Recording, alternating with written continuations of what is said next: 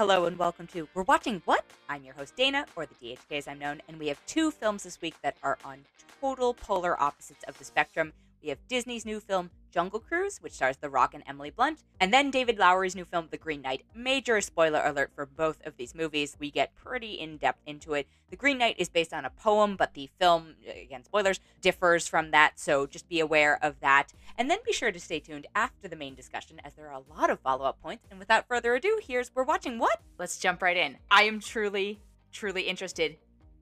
What did you two think of Jungle Cruise? What do you think we thought of Jungle? I, that's Yeah. Curious. I feel like you may have surprisingly enjoyed it.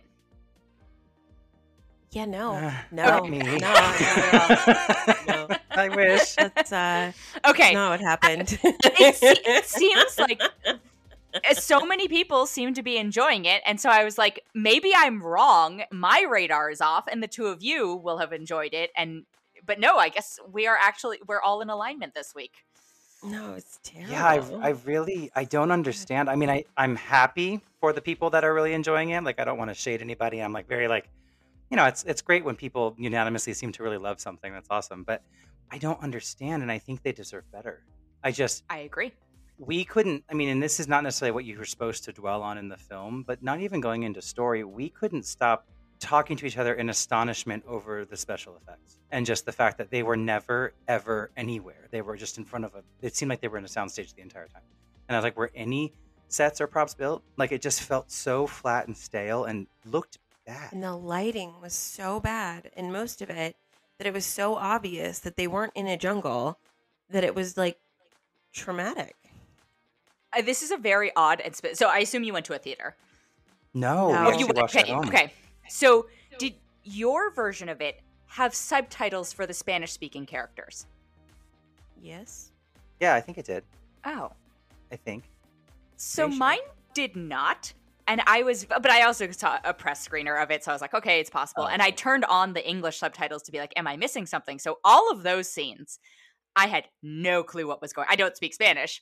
Yeah. It was not, clearly, it was not necessary for the plot because the plot was God knows what. But I was, I was just like, that's why you didn't like it. You didn't yeah, understand. clearly. It's because I didn't understand the in depth. But I was like, I, I assume this is a, a quirk limited to mine, but I just wasn't sure. Yeah. Obviously, it did Yeah. not help either of you. Yeah, I was like, I can barely remember, but I like, I feel and like, like, the the, sure the, the weird romance between Emily Blunt and The Rock, like gross. Like, is there anything? I I mean, I never wanted to see that ever. And They have no chemistry together. It was the most awkward, forced, yes. unearned. well, eh unnecessary. Like, why? What did it add to anything? Like, why it did you have add to anything? It was terrible. And we know I'm team like chemistry with The Rock, but I even I was like, this is a platonic at best situation. Yeah, yeah, that's the thing. Is it was like it, it was at honestly most of my problems with the film, including what Jacque just mentioned to me, are at no fault of Emily Blunt or The Rock. It it was just like these characters were they played them fine, I think, in the way they were written, but I just don't understand. It was just such a weird. I remember he gave her some weird look up and down at some point, and I leaned over and I was like, "Oh my god, please tell me they're not going into some romance thing with this." And, And I I, thought, was just like, I hope not. trailer didn't give me that vibe.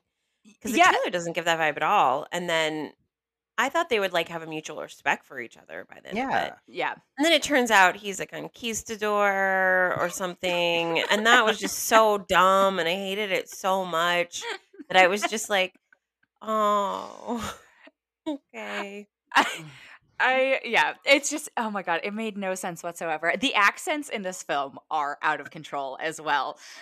Whatever Jesse Plemons is doing, it kept changing because I'm thinking like Conquistador, like The Rock is the only one without a Spanish accent. Okay, fine, we're like excuse it, but but he's also living in this town where. Why would he have like perfectly American accented English? lived in like where Well, especially for someone who's apparently never left the river because he can't. So, like, he would.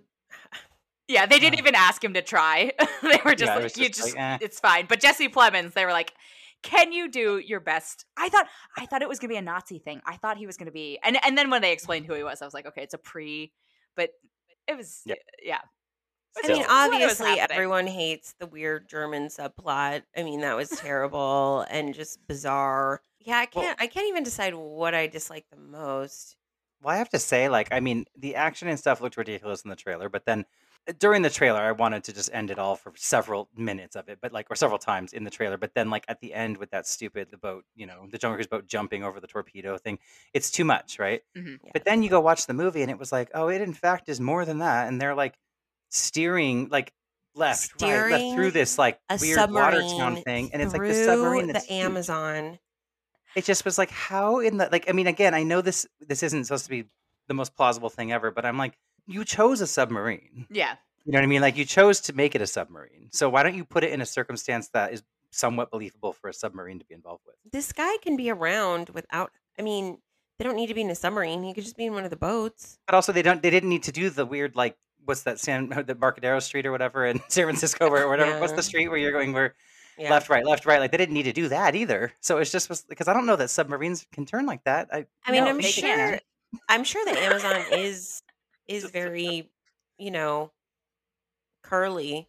But it's like I'm sure there's like sections of it that aren't. You know what I mean? Like you could have had the town in a section that wasn't not that okay. But let's be very honest. The the submarine thing was never going to be believable. So no. I haven't ridden the ride in a long time. That's not a reference. Like there's no submarines on the ride, right? There's no, like okay, so this isn't No. this isn't something they're weirdly trying to tie together. They've inserted this into the storyline Right. just for the purpose of the action Right. sequences. the backside I of s- water joke was from the ride. I mean, so many, all of it, pretty much all of his jokes he was trying doing on his tour were from the those ride. were But those it's were like, my favorite part. That I, honestly, I chuckled at those. and I and I wondered, obviously, Trader Sam and different things like that. There were elements that were clearly like, there's a there's this kind of like, I don't want to say cult, but just group of people that are super super Jungle Cruise people, like with the parks, and are into the whole kind of like mythos behind it and Mhm. stuff. And like connected jungle cruises at different parks in the world and like whatever. And I wondered with the with the German like you know that thing or whatever other things that were kind of like what like scratch your head moments. I wondered how much of it is from The lore. maybe things in lore that's kind of like fanfic or things that exist in the past. They're just kind of Maybe. pleasing a bunch of Cruise people. fanfic is so Well, because the I thing mean, is, is they know, have. but- Well, I, okay, I've never read any Jungle Cruise fanfic, and I've read some. I don't know that weird-ass that exists. fanfic, I'm just so. you know. I promise you it exists. I bet you it's on the internet. Yeah. Well, there there's an adventurers club that Yeah, is like referenced at all the different parks, and so Matt and I have been to all the Disney parks in the world. it's not all the parks, but it's there at some of them. No, I think it's at all of them. Hmm. Oh, I've only seen a few of them, but yeah. Keep, I guess I don't know Paris, so I'm not sure Paris is involved.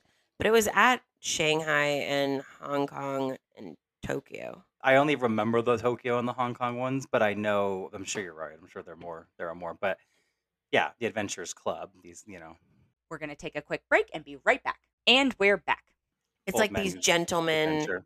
who in the 20s were like finding things, adventures. Like submarines in. right. And so I was actually surprised we didn't get much of that, if any. Right? I didn't. I didn't Well- pick Well, because. I I don't know that supposed to be they're involved club? with the Jungle Cruise. Maybe they. I don't know that they're involved with the Jungle Cruise Like either. for me, it's the it's the guy who owns Mystic Manor in Hong Kong, and then the guy who is the theme for Tower of Terror in in Tokyo. right. uh, has he's involved as well. And if you go on some a couple of the different rides and stuff, you see there's like pictures and there's all of them in there together and like in the photo together, like as their adventures and stuff. So there's this like interconnected lore thing that stories exist with these guys. What? But this is yeah, the first I've ever heard of this. yeah. I but you I mean I'm not, I don't deep. know if it's connected with Jungle Cruise at all, but it very well may be. So I, Yeah, I actually don't know that it is either because there used to be actually an Adventurers Club bar in Orlando at the what's it called? Um, what was it called? Pleasure Island. So they used to have this group of clubs in um, downtown Disney, as it was called at the time. Is now Disney Springs, but it was also downtown Disney in Orlando when I lived there.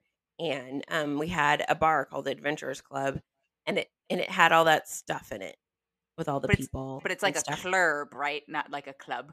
Well, this one was more like a bar where you just like sit and order drinks and stuff and like Okay. chat. But there was clubs on the row, right? So this Got was it. like the more like kind of boring one, and then the, but it had like animatronics on the wall and stuff. So like, And don't know. Disney owned and operated it, or it just existed in a Yeah. Disney space? Okay. I mean, Disney owned and operated it. There was like um like an elephant on the wall that would talk sometimes and like like that kind of stuff. Like weird. Nothing of course, of course. Yeah. okay. Um speaking speaking of creepy, I just to the when when what's his name? Edgar Ramirez Mhm. when his face opens up and snakes shoot out of it. I was just like, this is terrorizing. Like, this is terrifying as an adult, yeah. let alone a child. I mean, it was terrible CG and all that stuff, but just Yeah. who is this movie for? You can, like, you, you can't show that to a little kid.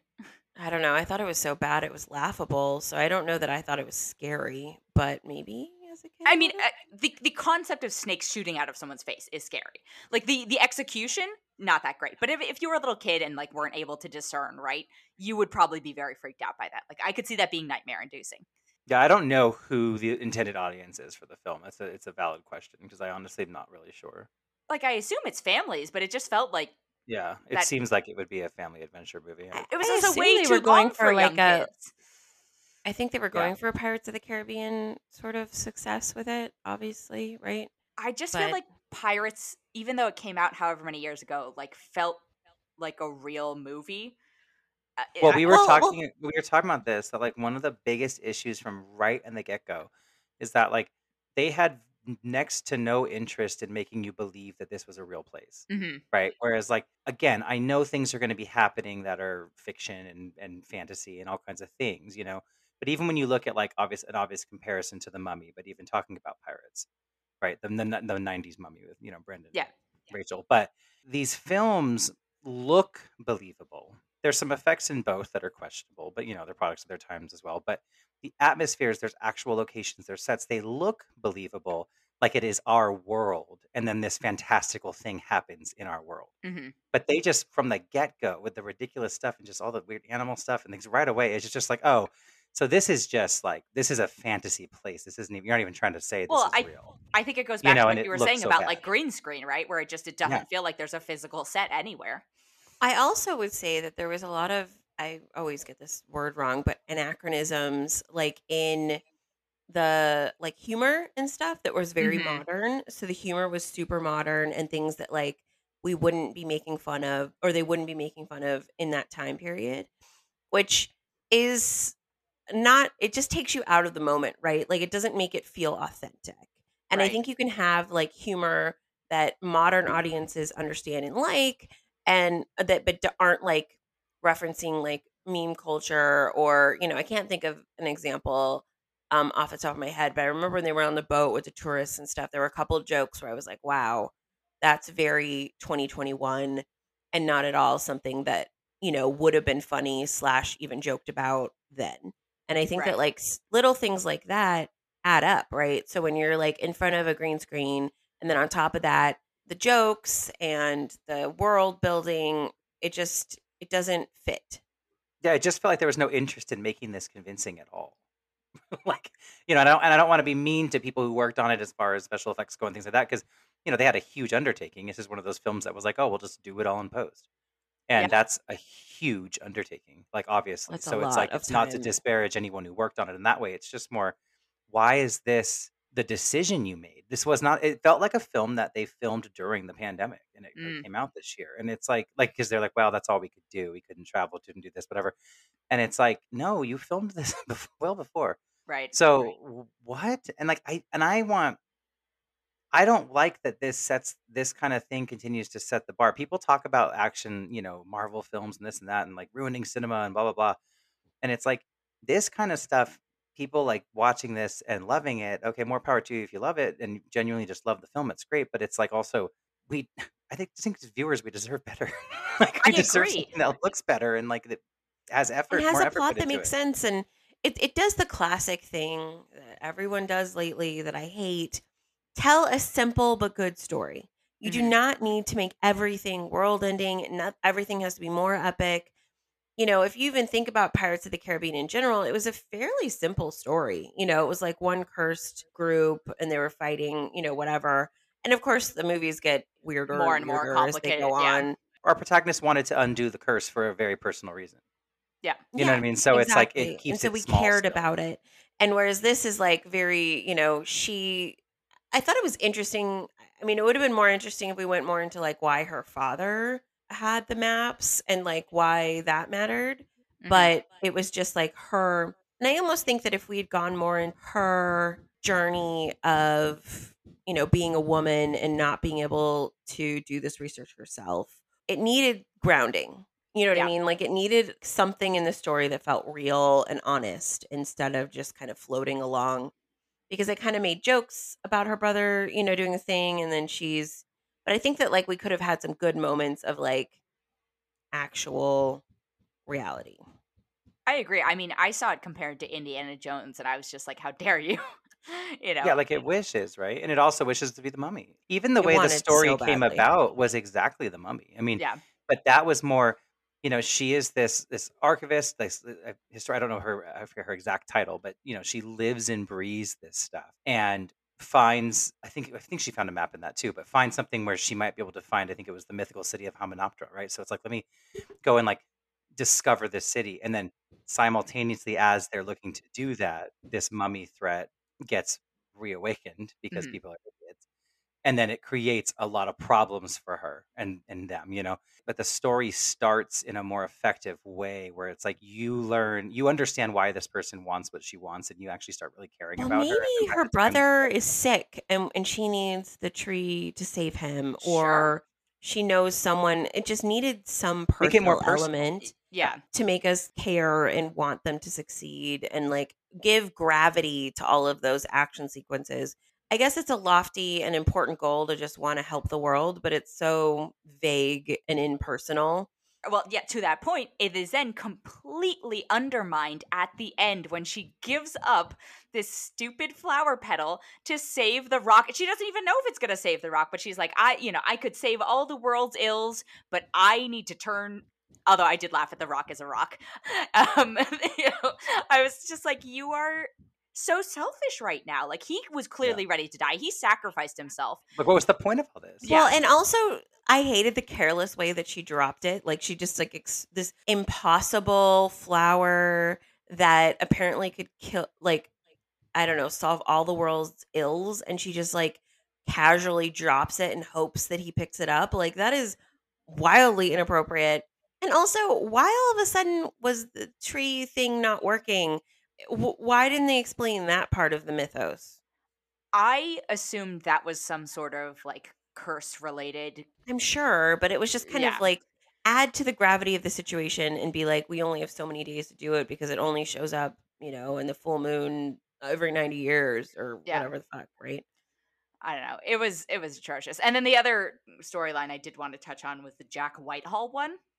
And like I actually really like Jack Whitehall as a comedian and actor or whatever it is, but one anyone could have played that role. Not anyone, but almost anyone could have played that role.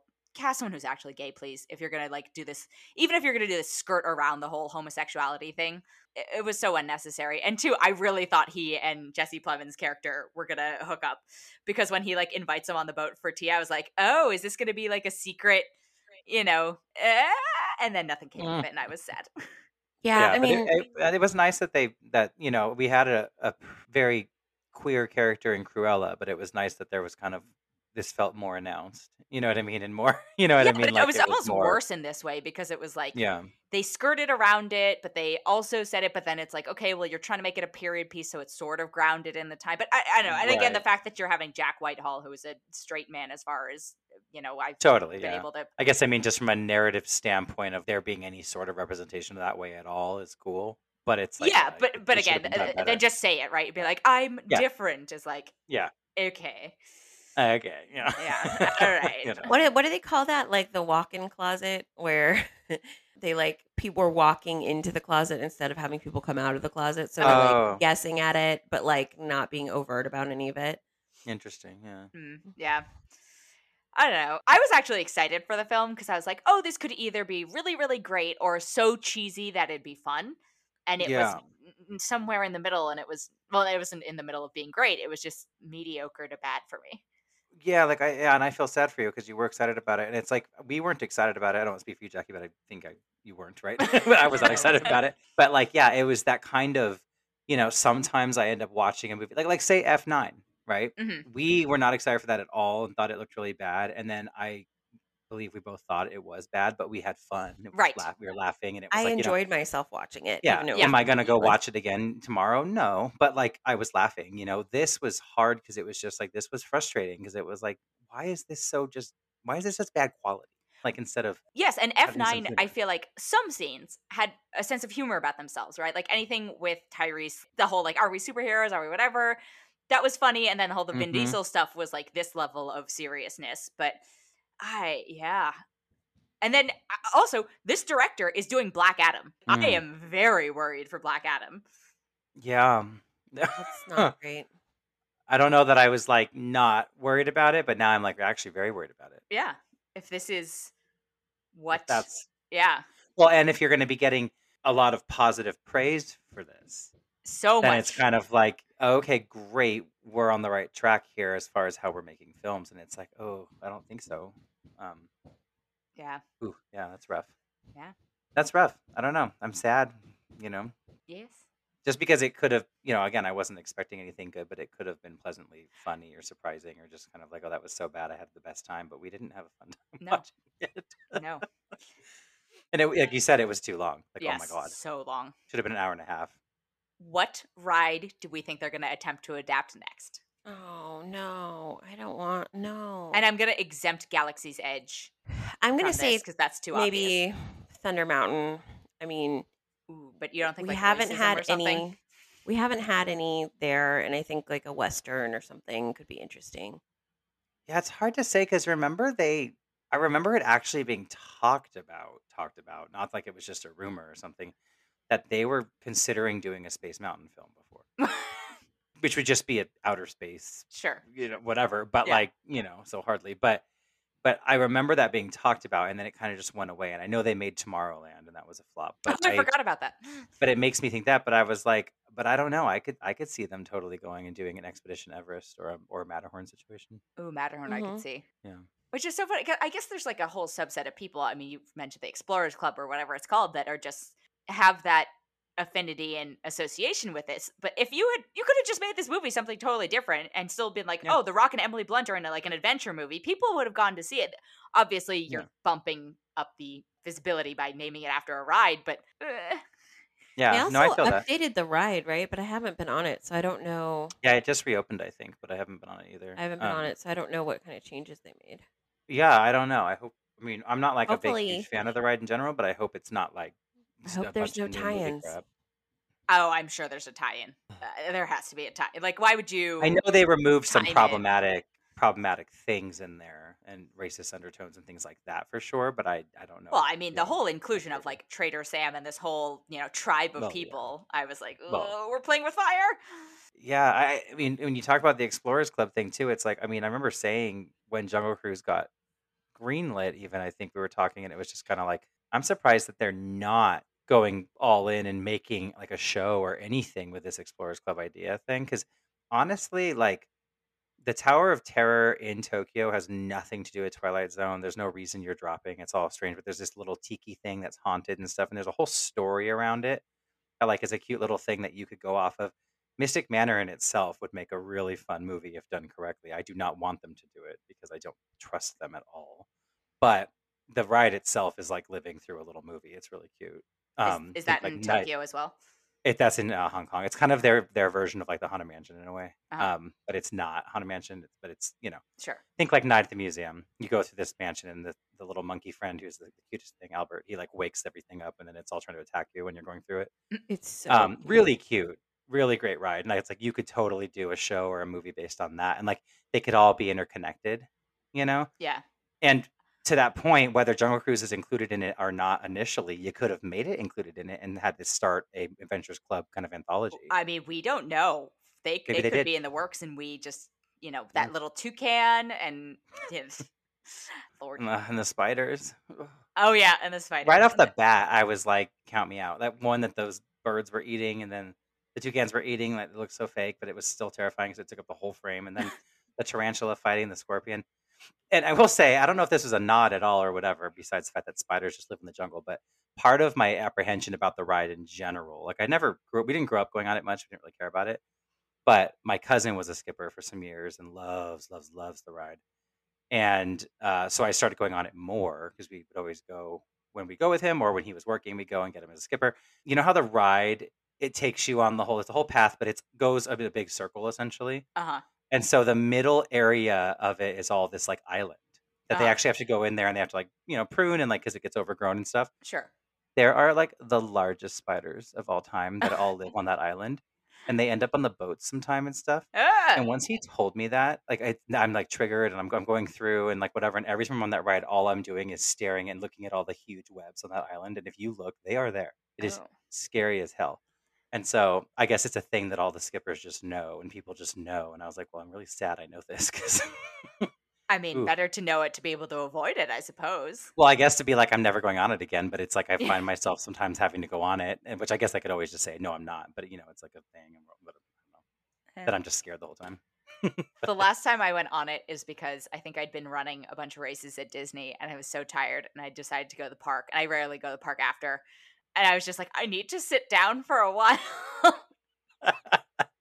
Yeah. So I sat on Jungle Cruise. It was just Yeah. like, this is a weird ride. It's got its charms. It has its little merits and stuff. I think it's cute. You know, it can I like the I'm jokes. I'm the not- jokes are yeah. like, I, you know, I, I if you get a if you get a good skipper, it, I've laughed before for sure. Like you Yeah. get someone with like really dry humor and stuff, and like really good, like a comedy that aligns with yours. It's like it's funny, you know. It's and it's relaxing, and and it is very immersive. I will say, beyond the fact that the the animals don't look remotely real. I always say when you're coming out of Indiana Jones, like coming out the exit there, and it's Mhm. like also right by Jungle Cruise. That part of the park just feels humid always. It just feels Mhm. it just feels different. I was like, they really really make you feel like you're in a jungle. it and feels more real than Jungle Cruise the movie It did. absolutely does, and it actually looks more real than Jungle Cruise the movie does. Also that. So, Well, uh, all right. We watched it. I appreciate us trucking through it. We have another thing. The We do. Green Knight. Again, I don't have a read on. What did you two think of this one? I am going to guess Matt liked it. Okay. You would be correct. You're actually very correct. We were like, Okay. we had a whole discussion about after we watched it about how we felt about it, kind of, but we want to talk about it. We're excited. We also Yes. guessed what we Yes. thought you thought of it. Okay. Yeah. I'm going to we'll guess, see. Jacque, you did not love it, but you didn't hate it. I would say I liked it, but I didn't love it. Okay. At first, or like now, Oh, I guess now. we saw we we did watch it twice. You watched it twice? yeah. Mm-hmm. Okay. The first viewing, I disliked it way more than I liked it on. Okay. And then the second viewing, I liked it quite a bit more. But I will say that I still don't, I'm not obsessed with it.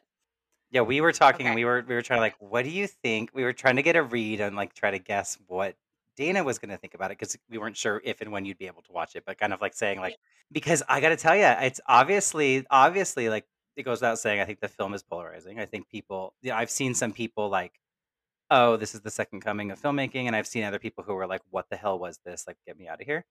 And uh, like both Uh-huh. ends of the spectrum, but I haven't seen a lot of like, eh, it was okay. And so I was like, it's interesting because I couldn't I couldn't guess. I was like either I think no matter what, anyone who appreciates film will appreciate a lot of the artistry behind parts of it. Uh huh. I would I would I would guess. But it doesn't mean that like you cared about the whole film or liked it or were bored or were not bored or were just like totally like enamored by it. Like and so it's like I really don't know. I guess I can guess. Jacque, do you have a guess? Yeah. So what's your guess? I will say that she disliked it. Okay. Is that your guess as well, Matt? She's so stone faced. I am going to say that I think Dana liked it. Like like thought it was really good. That's my guess. I fall firmly in the eh camp. Interesting. So I think part of this is my own fault. I feel like I built this film up too much because it was supposed to come out last year and I've been so excited for an extra year. I just it didn't do it for me. I as Yeah. you said, I appreciate the filmmaking. I can see a lot of thought went into it. I am curious, Matt, I know you you reread the poem or, a- or the Tolkien version of the poem, right? Yeah. Jacque, did you do you know the story of however we want to say Gawain? No, and that's part of the reason why I didn't really like it the first time. That was gonna be my question to you as well, Dana. Like I was like, Mhm. had you read it before or, or recently? I realized I had not. Okay. And so what's interesting is this is like and and this actually I I will say as I I will go on record right now saying I love this film. Like I'm excited to see it again. I almost went and saw it again yesterday. Mhm. And it's one of those things where I, I can't stop thinking about it. It's in my head. It's probably my favorite film since The Lighthouse. Uh-oh. I, I think right, and I love The Lighthouse. So okay, well, anyway, that should tell you this is like yeah, yeah. I was like, this is my style of film a lot of the time. But I love, love, love Arthurian legendary, and I've read a lot of it. And I read a lot of it more critically, I guess, in college in this class I took about Tolkien because it inspired him a lot. I'm a Mhm. big Tolkien nut.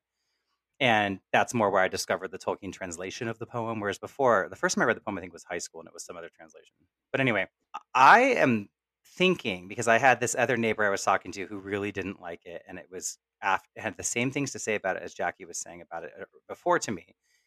And I was wondering, as I was like, I, I think maybe what it is is that I think you, an established like for that world and these characters is kind of almost necessary for this film, which goes against the film for me. Like that's like it does not do a good enough job of making you care about what's going on.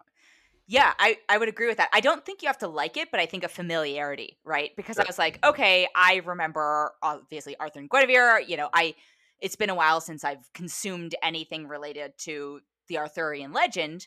And then I was reading an interview with the director. I was like, okay, not only are we diverting from the source material, which is totally fine, right? It's an interpretation of it, but we're not bothering to explain it to the new audience. You're just relying on them knowing who a lot of these characters are, and then you're I don't know, subverting is the right word, but so that does go against the film for me because I'm like, oh, Mhm. this is insular, right? Because I think there's a way to do that and include an audience in it and be like, yes, this is like, we're not going to beat you over the head with this is who King Arthur is, but we're going to give you like a few breadcrumbs of the world they're in and establish who they are and then change the story up. But this was just like, know it or else, you know? Yeah, it wasn't very accessible.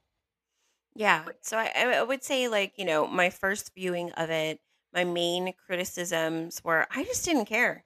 I Mhm. didn't know why we were following him. I thought he was just the biggest moron of all time because it was like really clear to me that he shouldn't be doing most of the things he did, Yeah. right? It's a game, so he decides to cut off the guy's head and I'm like, okay, well that was a bad choice. Yeah. And then he talks to every stranger on the way and you know and and makes mistakes basically the whole time. And so I'm, you know, thinking to myself like this guy's an idiot and he doesn't seem to have any redeeming qualities to me and so i'm i didn't understand why i was supposed to care about him or really what was going on and then that in sequence where he sees his life you know move forward but we don't know it's a dream or whatever yet Mhm. that was so long So and i long. couldn't figure out like why we were still watching it and what was going on you know i will say that like you know after discussing it kind of at length with matt and kind of figuring out like who this character was and what coming up with my own version of what had happened in the story i am definitely able to appreciate it a lot more and i think that like i mean it's stunning it is so beautiful and so like the the cinematography and the art direction and like all of that is so stunningly beautiful and i think the soundtrack is incredible and so i think from like a filmmaking standpoint those kind of things are shining so bright for me that i like it for a lot of those reasons but i just it doesn't emotionally resonate with me um, which is something that i need to be obsessed with um, for a film and since you know i care about him a little bit more you know upon a second viewing but I won't say that, you know, I still care about him particularly much. I think m- the character I like the most was, you know, the girlfriend slash wife, depending upon what character she was playing. Um, Yeah, I I didn't quite understand what was going on there. I mean, I did. I did once I read up on it, and I was like, I appreciate that this film clearly has thought put into it. Like he clearly thought a lot about it, but I don't know if that translated to the screen. And I oftentimes am evaluating films on like, all right, well, who would I recommend this to? And there's, you know, there's the whole like kind of cult of A twenty four. Yeah, I think like, me. yeah, you no, recommend no, it to me. Normally, I'm I'm firmly in that you know group. Like Zola is an example of one where I was like, this is an A24 film. It's a stamp of approval as far as I'm concerned. Let's give it a chance. But this one, I'm just like, uh, I don't, I don't know if I'd be comfortable recommending it.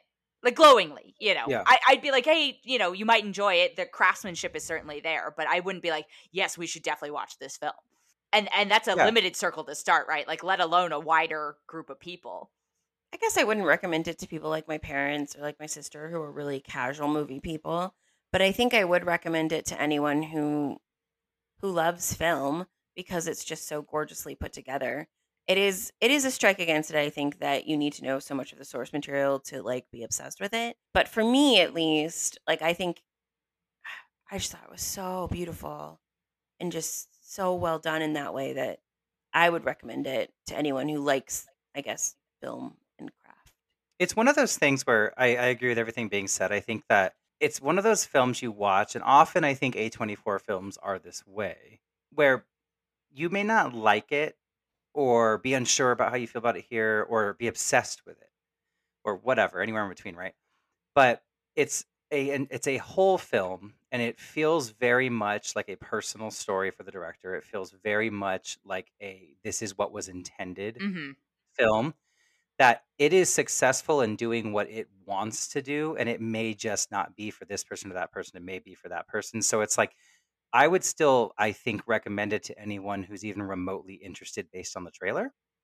But there are that being said there are very specific people in my life um, that fall into the categories you're mentioning that i am excited to see what they think about it. So i would definitely be like oh yeah go watch this movie i want to know so there are some people, but it is like you said, it's this group of people that are like very specifically the type who would love an art house film. Right. Which is it's fine. It's totally fine. I mean, it was really interesting reading. I think it was like the Vanity Fair interview with David Lowery and, and he was talking about he's like, "Oh yeah, it's it's a lot about like mother and son relationships and this and that." I was like, "Oh, when you frame it that way, Yeah. I can totally see that."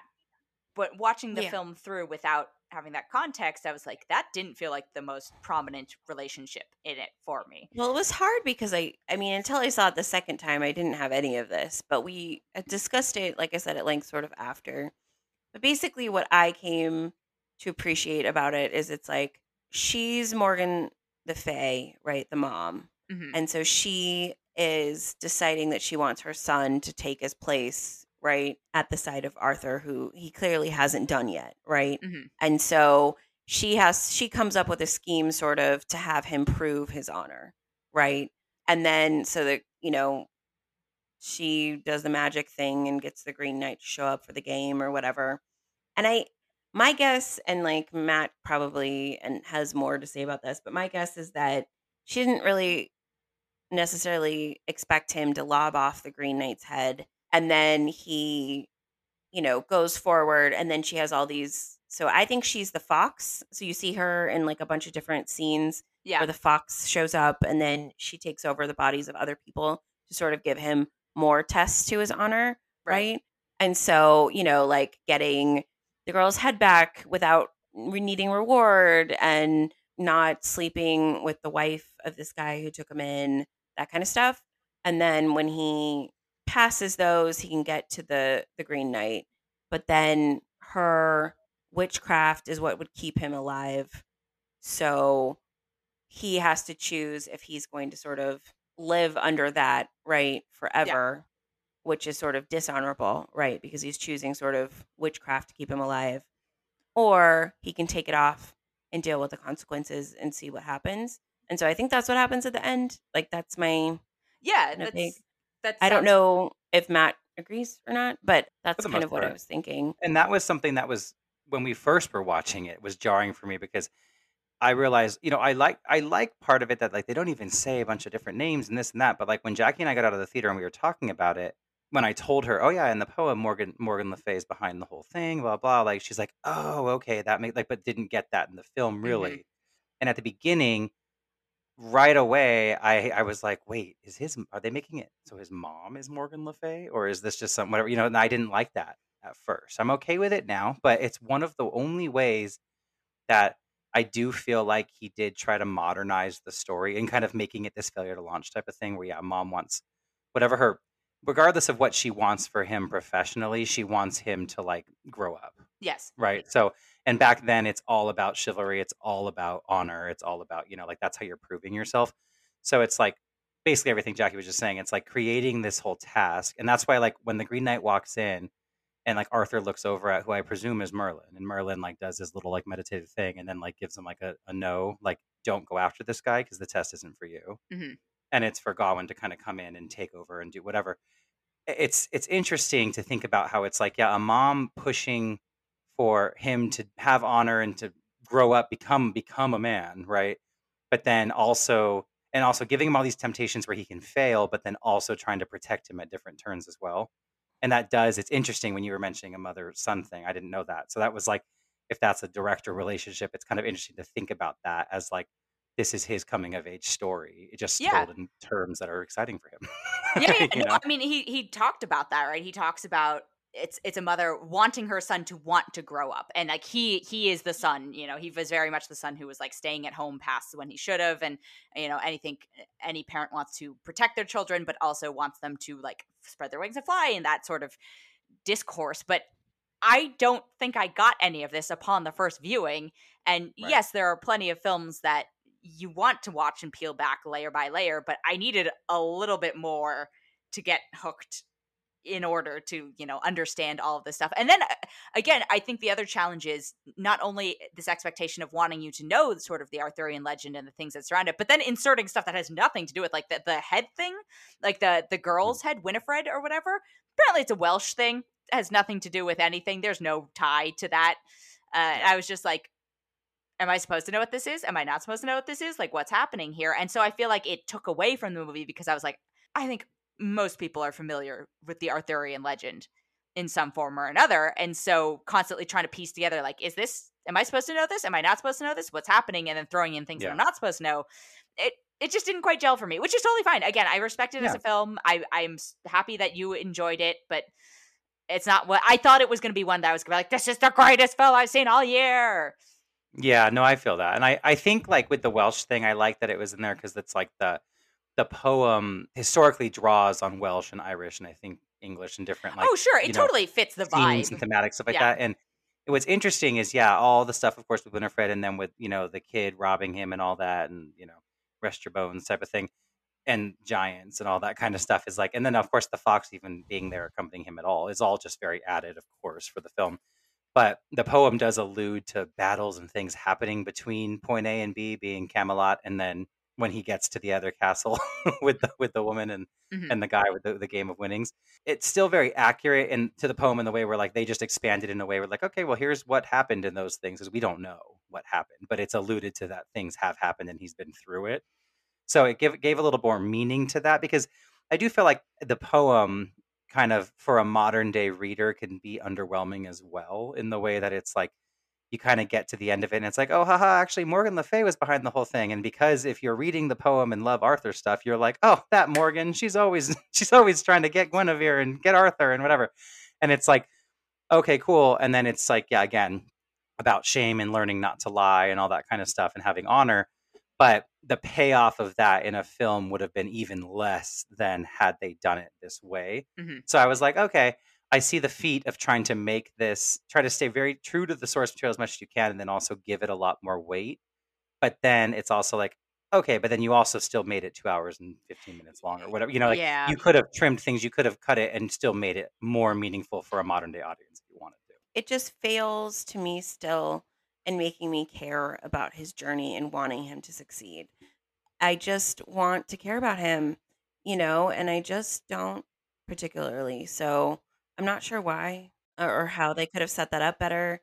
And I think Dev Patel did an incredible job. I think, you know, his acting for very little dialogue was great. I just somehow just didn't emotionally connect. Jacque, to your point earlier about that end sequence that takes so long, and then suddenly we snap back and we realize, like, you know, it's a journey. That didn't feel earned at all to me, right? Like he did not. He feel like he failed. He failed. He failed, and there was no test that was like a turning point for him.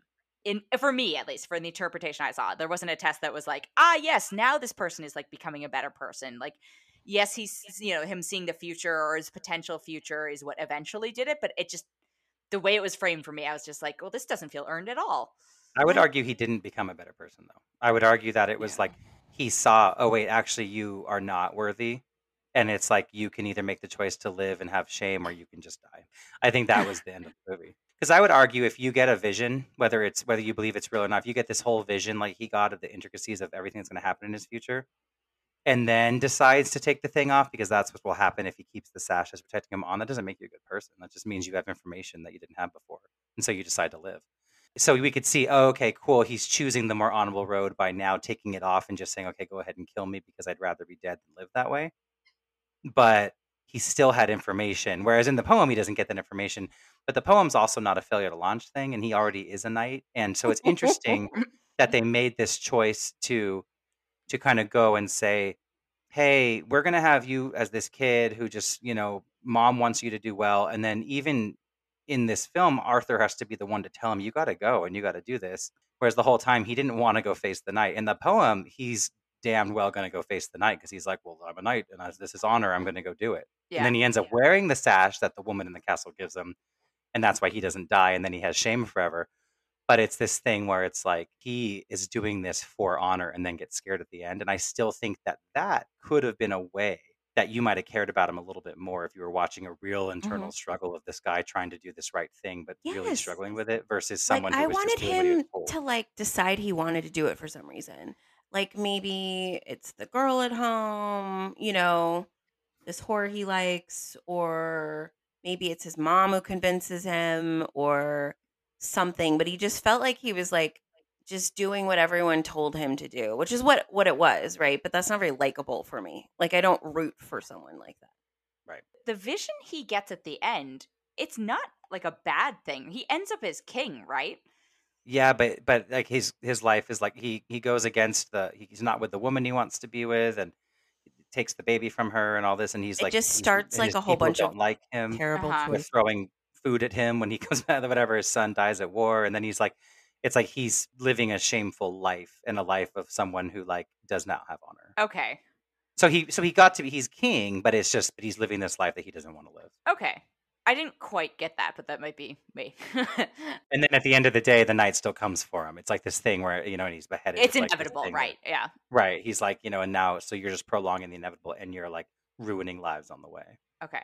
Yeah. Yeah, mm-hmm. because I kind of decided le- along with Matt that I think he dies at the end of this film instead of what happens in the in the poem, which is he only gets like a scratch on his neck, and then he has this scar that's like, you know, proving his honor or whatever. Uh-huh. yeah, it's like he has this scratch in his neck, and it's like, oh, see, he did face the knight, but it's also for him badge of shame too, because it's like this is only here because you were wearing a sash that protected you, Right.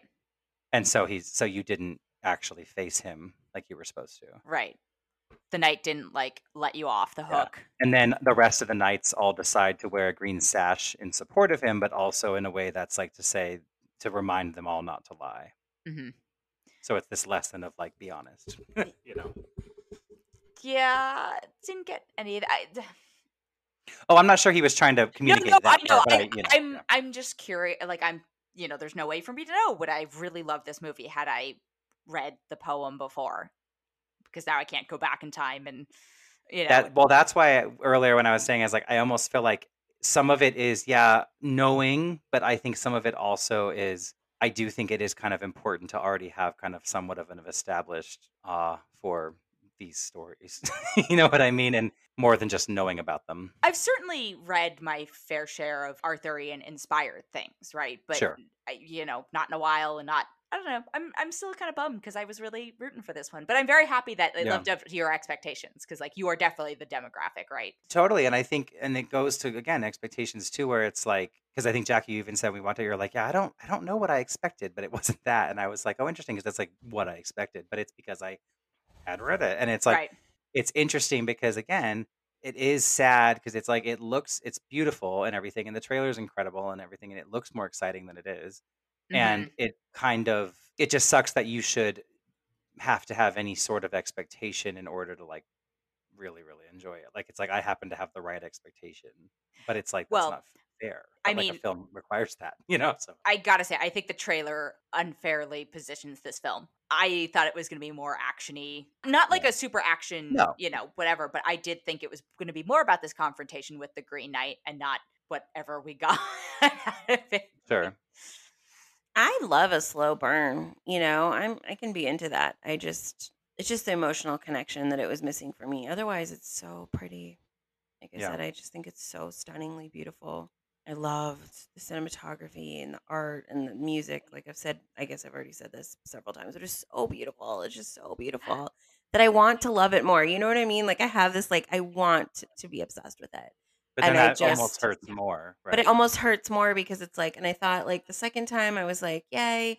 And I did like it better, like for sure having the understanding of what I was looking for and I I love it how many layers it has and how you can like, you know, deep dive into each section and sort of figure it out, but I just I just don't care about him.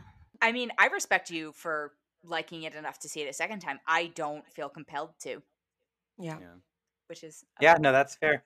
It's the type of I call it one of those like it's almost like a meditative film, if you will. Mhm. Like I it's the type of like well, a lot of these are A24, but when I think back at like films that it, it kind of reminds me of in ways of pacing and things like that and it's like The Witch and you know Under the Skin and all these things we talked about, you know, different movies like that after we watched it too and I was like it it was so clear to me that David Lowery like loves The Fountain, which is my favorite film of all time.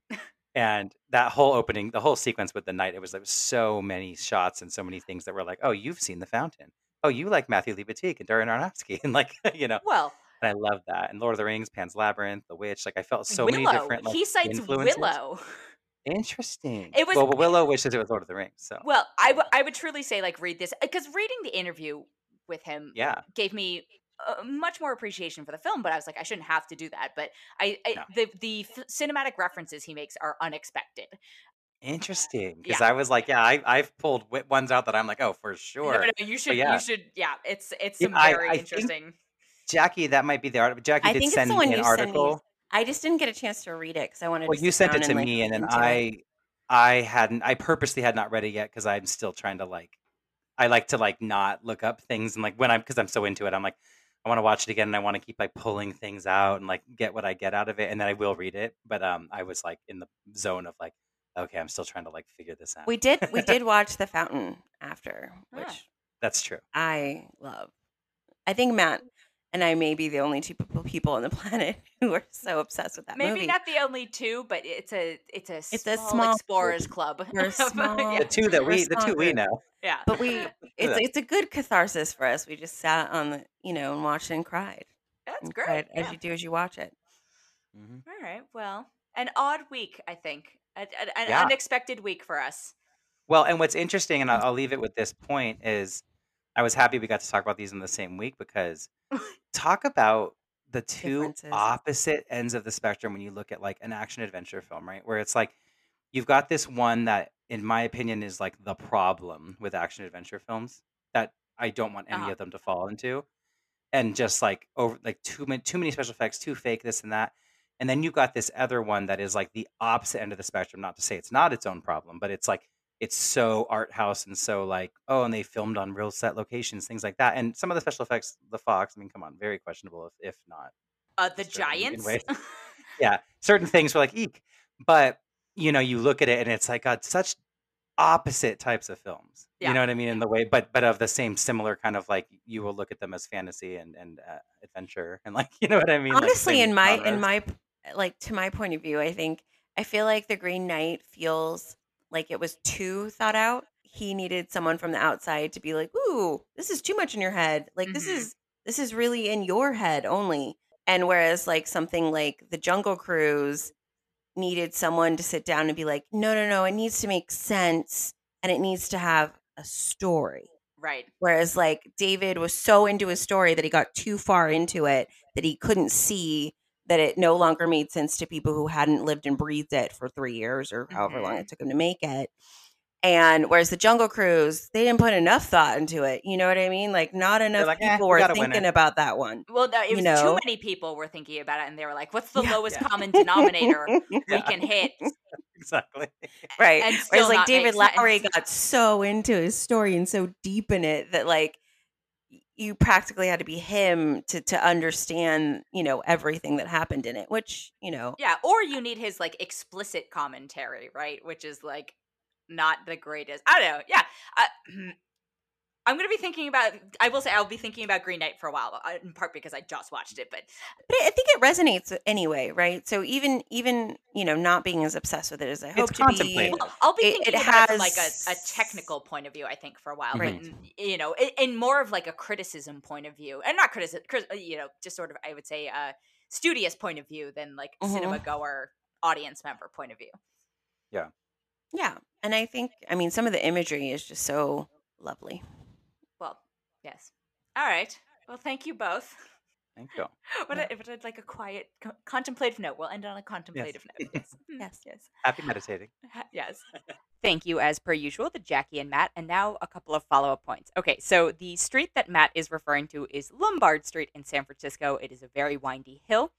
And then as for the Disney Explorers Club, wow, this was this was a rabbit hole. It's the Society of Explorers and Adventurers, or S.E.A., not to be confused with certain other Sea orgs. It's a fictional, supposedly, organization in various attractions at Disney theme parks. It has some far reaching lore that I don't know how substantiated it is. I don't know how official it is. It originated in Tokyo DisneySea, which is in Japan, at the Fortress Explorations. And then, as Matt mentioned, the most popular sort of eh, form or manifestation of it is in Hong Kong Disneyland at Mystic Manor. But they have uh, definitely they've definitely written some extensive history. I suggest you just look it up if it is something that interests you. Also, Jacque was referring to an anachronism, which is a thing belonging or appropriate to a period other than that in which it exists, especially a thing that is conspicuously old fashioned. So, really, it's kind of a reverse anachronism because it's an old fashioned time, but they had modern jokes. And then for The Green Knight, the interview I was referencing is indeed with Vanity Fair. It was with Joanna Robinson, and it's called The Green Knight's Ending Explained. Director David Lowery tackles your most burning questions. It's very interesting if you enjoyed The Green Knight, or if you didn't enjoy The Green Knight. I do think it helps contextualize the film extensively. It's from July 30th, 2021.